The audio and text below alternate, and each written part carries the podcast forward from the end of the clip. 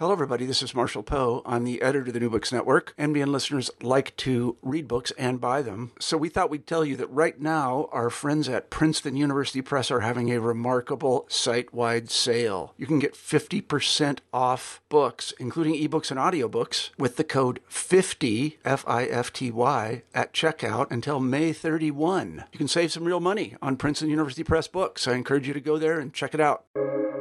Welcome to the New Books Network. Hello and welcome to New Books in Irish Studies, a podcast channel in the New Books Network. My name is Aidan Beatty. Today we're talking to Dr. Lynsey Black, a lecturer in criminology at the School of Law and Criminology in Maynooth University in Ireland. Dr. Black researches in the areas of gender and punishment, the death penalty, historical and post colonial criminology, and borders. In 2022, she was awarded an Irish Research Council starting laureate for her project Contested Space Penal Nationalism and the Northern Ireland Border this is a four year project which uses archival and participant research methodologies to explore the meanings of crime, punishment, and security at the Northern Irish border over a 100 year period. She has also worked with an international team of researchers on issues of punishment, public opinion, and the death penalty in the Caribbean, looking at the colonial legacies of punishment and questions of law reform. Along with Louise Brangan and Deirdre Healy, she is a co editor of Histories of Punishment and Social Control in Ireland Perspectives from, from Periphery.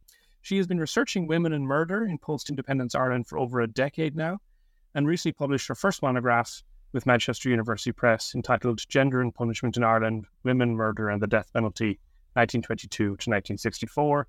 And it's that book that we're here to talk about today. Dr. Black, thanks so much for joining us. Thanks very much, Ed. So, you probably get this as a kind of an opening comment quite a bit, but this is obviously a quite grim thing to talk about and to write about.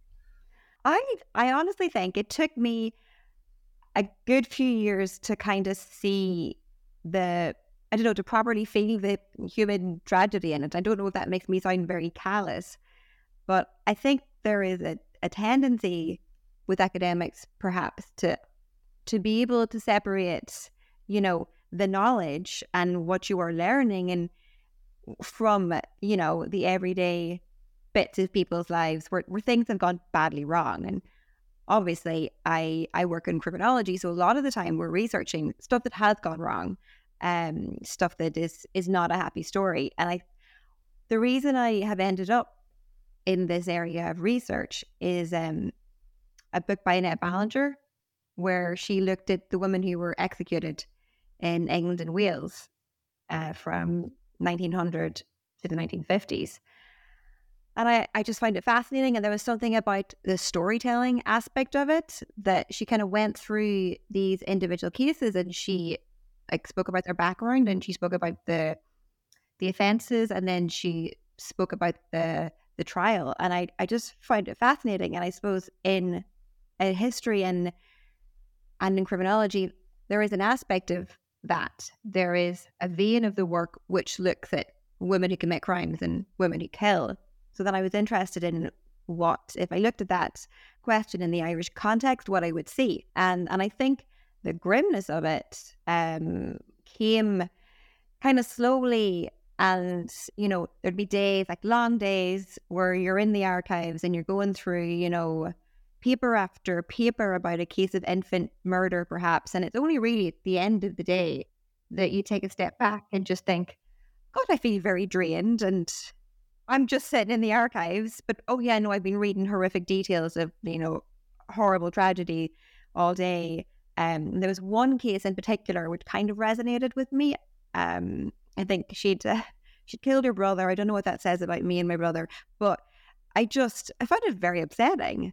And I think every so often you get this blast of the fact that these are tragic cases. And bizarrely, it was only after um, I'd had my girl that I then found the infant murder cases even harder to read about, write about. Um, but I think, yeah, it's a very grim topic, but I was really attracted to the stories, I think. Um, and yeah, have that ac- academic ability to kind of cauterize it off a wee bit. Mm-hmm.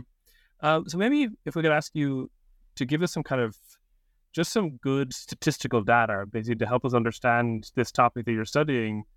how prevalent was murder in, in 20th century Ireland? How prevalent was the death penalty?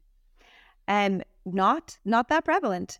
Um, in terms of looking at murder and the death penalty, you know, Ireland is, you know, if if you want a bonanza of killings, state or otherwise, Ireland's probably not the jurisdiction to be looking at in this period. You know, killings are rare for men. Obviously, there's like peaks and troughs that coincide with uh, what's going on uh, politically. There's a spillover from the troubles, obviously, in the north. Um, but in terms of ordinary homicides or what could be called ordinary homicides, um, you know, they're quite low in terms of international rates. And then for women, it's incredibly rare. But this obviously, there's a big caveat around this when it comes to, uh, to the killing of infants. But I suppose what we know from from the data that we can kind of piece together, rates of interpersonal violence and homicide have been plummeting for centuries. So you know, you have really, really interesting work over the uh, the past 200 years in the Irish context from people like Ian O'Donnell, where he just kind of shows the downward trend in homicides. And you get to uh, the 1950s in Ireland, and you have basically it's been dubbed by some as the policeman's paradise. The rates goes down to like less than two, and internationally that's just incredibly rare. There's a handful of killings recorded in the state in 1954. Uh, so you, and that's also coincidentally the year that the last person is executed in Ireland. So you have these very kind of very low numbers in terms of the people um, who are being executed and in terms of the homicide rates. That starts to tick up again a wee bit uh, from the 70s in Ireland. And then obviously from the 70s, the 80s, and the 90s. Um, it's increasing again. But looking at Ireland in international kind of context, there's a there's a huge kind of crime drop, and then you get to the post-war period, and from the 60s on, you have the increase in crime again. You have the increase in homicide rates, and in Ireland, everything kind of happens on the same time scale, but a wee bit later. So the 60s, like places like Britain and the US are having huge spikes in their homicide again. And in Ireland, it happens the decade after. But it does happen. But the period that I'm looking at, you have very low numbers of women and men um, being prosecuted for homicide or or indeed being executed. And in terms of the death penalty, the the context is that we retain the death penalty on independence and we retain it always because there's the argument well, we need something because of the political violence. We need something that's a deterrent that's on the books. And then, of course, the vast majority of people who were executed have nothing to do with political violence. And but that's you know the case up until 64 when you get the first big reform and then 1990 whenever it's finally abolished so um pretty low numbers of killings pretty low numbers of executions in this period as well Mm-hmm. Very so, long answer. Sorry. Sure. No, no, that's great. Um, so, in the cases that you have found of women who commit murder, why are they doing it? Like, how, how is murder a gendered phenomenon in 20th century Ireland? One of the main things that that affects the the rates of persons prosecuted for murder, and it kind of is a bit of a, a technicality, is that infant murder is lumped in with adult murder until the mid century when you get infanticide being officially passed as an offense that's like manslaughter. But until that happens, you have um, women who who give birth outside of marriage, and for I suppose a significant minority of these women, they are prosecuted for killing um, for killing that baby, and this is this makes up then because we don't reform infanticide law. This makes up a sizable pr- a proportion of the women who are prosecuted for murder. So it becomes a really gendered profile in that you have just all these women being prosecuted for murder, but it's infant murder. And in the rare circumstances where those women are convicted, there's not a chance that they're going to be executed. And yet, you know, they're kind of processed through the courts in the same way. They're going into the courts with the potential sentence of death hanging over them. Um, and this is kind of one of the interesting things about the way in which it's gendered is that if Ireland, you know, like England and Wales, had reformed infanticide law in 1922, I know we were busy then, you know, it would have entirely changed the profile of people who were potentially under sentence of death. It would entirely have changed the the profile of the women who were under sentence of death. Instead of 22, you know, you would have had 10 instead. Um, but but they don't. And they don't reform it in the 30s. It takes like the end of the next decade before they come back and reform it. And they've already kind of worked out their own ad hoc system uh, for these cases, especially where uh, the women are convicted of the murder. But so it takes them a very long time. So what you have is this incredibly gendered profile whereby you look at the women sentenced to death, and the vast majority of these women are are there because they've killed an infant. Mm-hmm. And and then how much does class also play a role in this in terms of who does or does not get prosecuted or sentenced to to death for, for yeah. crime? Uh, class is huge in terms of the um the profile. So the the vast majority of women are women from uh, the labouring classes. They're working class women with kind of very little formal education. And even though, so even now, you know, you can look at Irish prisons and you can kind of pinpoint the postcodes of where those prisoners come from. So we obviously know that class continues to play a huge role in crime. And with murder, that, that would be less the case. There's more likely to be a more diverse class profile just because of the nature of uh, the crime. But with my sample, there was very, like, very few women who you would describe as being um, of the middle classes or anywhere approaching it. There's a, and as well, they're, so they're working class, but they're laboring class. And that really dictates the, the profile of the women. So, for example, most of these women live in the countryside. You know, crime and lethal violence or interpersonal violence is very much a rural problem in Ireland until much later than it is elsewhere. That's one of the the kind of Irish specific profiles, I suppose, compared to places like Britain or the rest of Western Europe.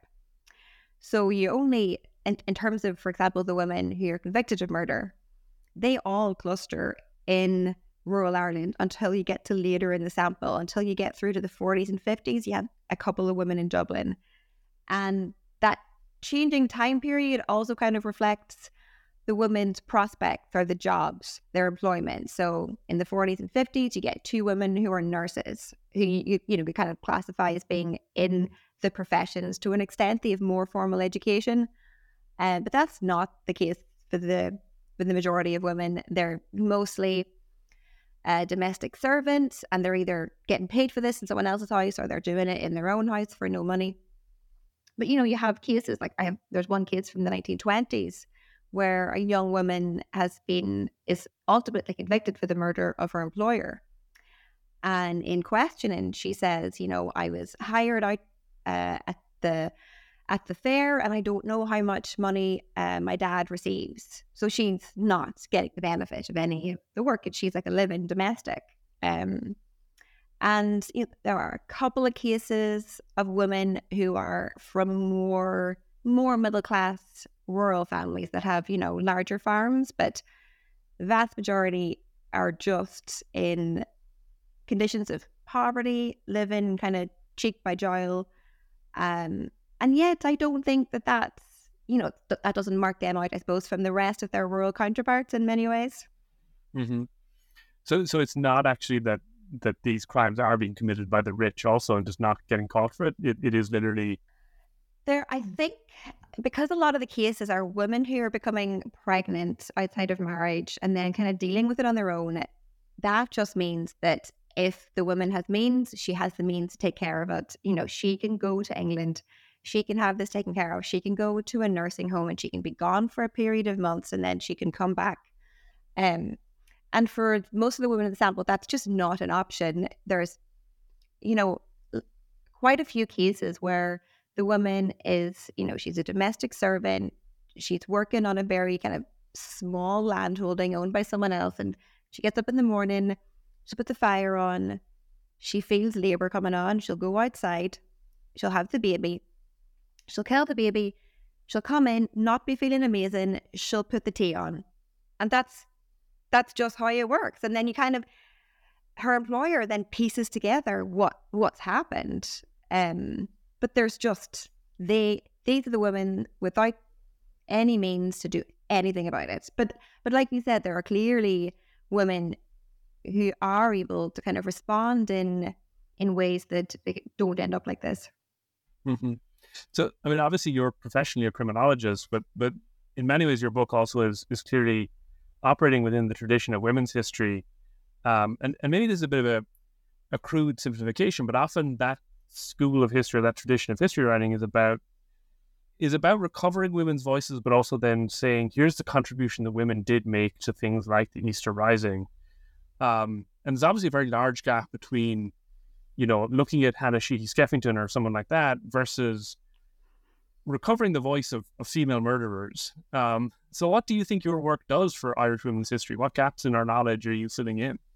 I know it seems quite um, quite counterintuitive to say, "Hey, but they also did all the killing." Um, it's kind of like seems like an anti-feminist argument on the face of it. Um, and she, Skeffington, actually wrote a few letters in on a couple of the cases um, to make perfectly valid points along the lines of, you know, this woman was tried by a jury, not of her peers. There were no women on her jury. Um, just to mention, she, Skeffington. But I think, yeah, I think the line where my research falls down, it's obviously women's history. Um, and it's Irish history, and then it's also a criminology, historical criminology. So I'm always wearing multiple hats. In the in the women's history um, sphere, I think it kind of contributes to that work um, about ordinary women's lives. It's it's just another example of um, kind of telling a history from below from the people who are not. I mean, the women in my cases are not getting into the newspapers unless they had committed a crime. That was their only way of making a mark in our in our records is when they were before the courts being charged with like horrific crimes. And I think, you know, there's obviously a lot of work um out there that is in this vein also that's looking at ordinary women's lives, be it through, you know, crime or migration or like trying to excavate what we know about their sexuality. And I think I think my work is kind of coming along and building on the kind of fantastic work that's been done already. And I think there is very, very little that marks out the women in in my research from women who didn't kill. And I think that's the most uh, shocking thing about it. They're, just, they're very similar. Their lives are just very average until they're not all of a sudden. Mm-hmm. Um, so I, I, might ask maybe another question about where your work fits into Irish history writing and what contributions it makes. Um, I know in, in, my own research I've come across um, a fairly well-known thing, I think, among Irish historians that when the Free State is building its its censorship regime in the twenties, one of the things they are most upset about and most anxious about are British tabloids that have court proceedings that that go into a lot of tawdry detail about divorce proceedings um, and often then looking at things like you know crimes of passion or, things like this that which I assume is a term criminologists don't use. Um, and and then in, in your book at the very start, you say that that in the various trials that you're studying, um, as you say, that the themes that came up time and time time and again are themes of domestic desperation, the deep criminogenic shame of illegitimacy, sexual intrigue, constructions of madness, and familial conflicts over inheritance and status. And I would have assumed those are the kinds of themes that nobody wants to openly discuss in 1920, 1920s Ireland. Um, so I'd maybe like to focus on that for a few minutes. Like, how did the courts discuss these things? Did they have to use coded language? And they do in certain cases, like with abortion. It's it's never abortion. You're just never seeing that word in the newspapers. Um, and I, you don't really until the 1980s, whenever the debate really kind of blows up. But until then, it's always an illegal operation, which I suppose is also what it was. Um, and with cases, like the really infamous cases like Mamie Cadden in the 50s, um, you know, the kind of notorious backstreet abortionist, with her, it's very easy to see what they're talking about because you have so much contextual information to piece together. You know, when they speak about Cadden, you know what they're talking about. um, even though they don't say the words. Um, but there are other cases, um, cases where you're reading through the available information, and it seems like uh, there was incest, for example. So there's a, a couple of cases from the 30s, and in one case, the young woman um, has been prosecuted for the murder of her baby, and she makes an explicit allegation that her father was uh, the father of the victim.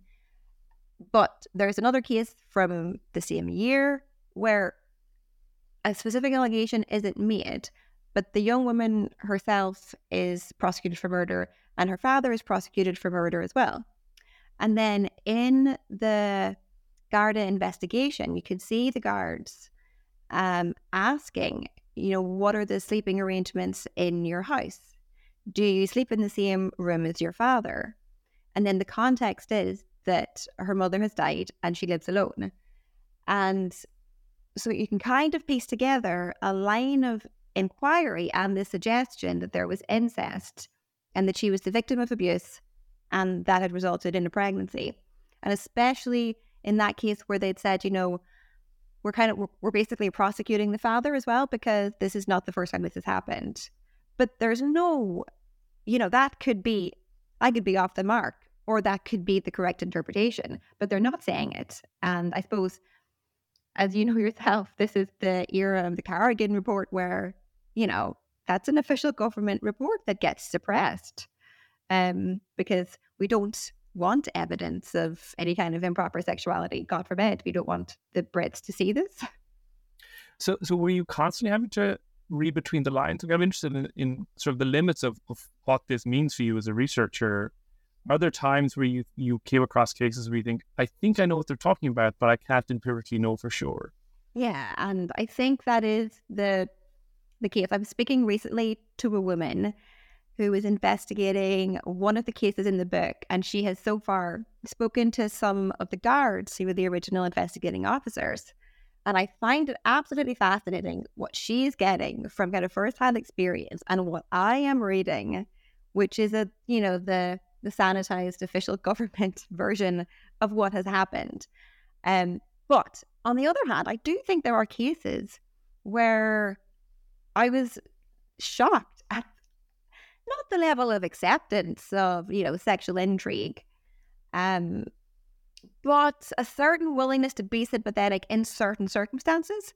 Um, there is one case from, I think it's from the 20s um, and a woman puts an advertisement in a newspaper for the return of her husband because he's he's been missing for years, and she clearly wants to move on with her life. She has a potential new partner.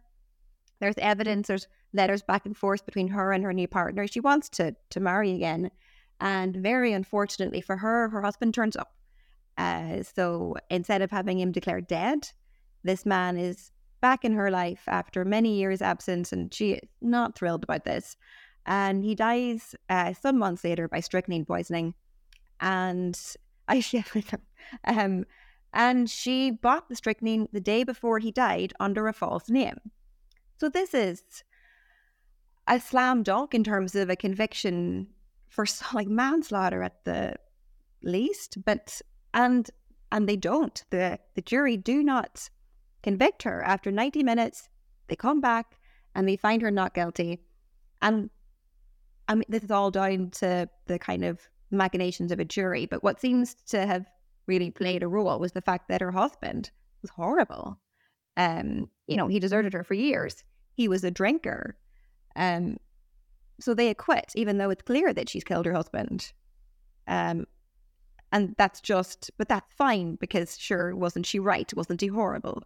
And there's quite a few cases like that where a woman is having an affair, kills her husband, but because the husband was a wrongin, the jury acquit. And I just I find that kind of crazy in the context of what we know about kind of post independence Ireland. Yeah, I mean it's it's fascinating to think how much that really challenges what we think we know.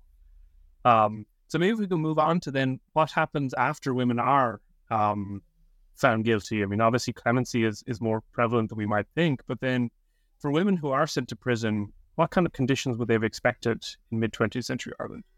So for the women, the women who were convicted of murder, um, and I mean, all but one of them were reprieved, they end up in prison. They end up going into a prison estate for women that's very much dwindling through the 20th century. Women's prisons are just kind of closing left, right, and center because the numbers of women going into the prisons are dropping, crime rates are dropping, uh, the number of women entering prison is plummeting. So you have the closure of women's prisons in Waterford, in Sligo, in Tullamore closes down. Uh, Portlaoise stops taking women. So they're all kind of being concentrated into Limerick prison or Mountjoy prison in Dublin. So they're they're held in obviously not not amazing conditions because the conditions they're going into are mid 19th century. And for many prisoners today, still mid 19th century conditions. Um, but you have women always as an afterthought. So because they're such a small portion of the prison population, they just get shunted around from place to place as needs must. So, for example, in the 50s, the borstal for young offenders in Clonmel closes, and the young men are moved up to the women's prison in Mountjoy, and they have a handful of women still at this stage, and they're like, "Well, where will we put these women?" I know, we'll put them in the basement. So the women go into the basement of that wing, you know, because there's not enough of them to kind of justify anything on its own, and it's not until you know 1999 that you get the first kind of purpose built women's prison again in Ireland after a gap of like 150 years. So the women are going into fairly, I suppose, grim prison conditions. Um, but I suppose the flip side of that is they're going into a regime that's no worse and probably better than the women who find themselves in religious homes. Mm-hmm. Yeah, I was going to ask: is that is that one of the reasons why there's so little female official state female imprisonment? Because we have essentially unofficial privatized prisons already. Yeah, I know. Even though we don't call them that. I know, but we kind of should. And in criminology, I think it's it's very much it's really interesting. You talk about trends and you know private prisons and like G4S running prisons all over the world. Like, well, you know, we we had a bit of that, you know, in the past as well. It just wasn't G4S; it was religious congregations, and for for so many women who were sentenced to offences that were not murder. So if you were prosecuted for murder, but you don't end up getting sentenced or convicted for that, but you get convicted of, for example, concealment of birth or manslaughter, then there was a very good chance that your sentence would explicitly involve a period in a religious home, um, mostly Magdalen Laundries or the Henrietta Street Convent um, in Dublin. And then, so you can see these are explicit parts of the sentence which I think I, I don't expect, I, I, I hadn't really expected that to be such a big part of the research. And then you're just going through, you know, case after case, and it's, you know, 12 months in High Park, 18 months in St. Patrick's. Um, so you have, yeah, these women's prisons closing because prison is no longer viewed as appropriate for women. And you can see those decisions being made in the courtroom at sentencing, you have the judge who's trying to weigh up, you know, prisoner Belandre or prisoner Henrietta Street. And you have the defense barrister who says, uh, a judge, you know, this is her first offense. Like, come on, put her in the religious home, not the prison.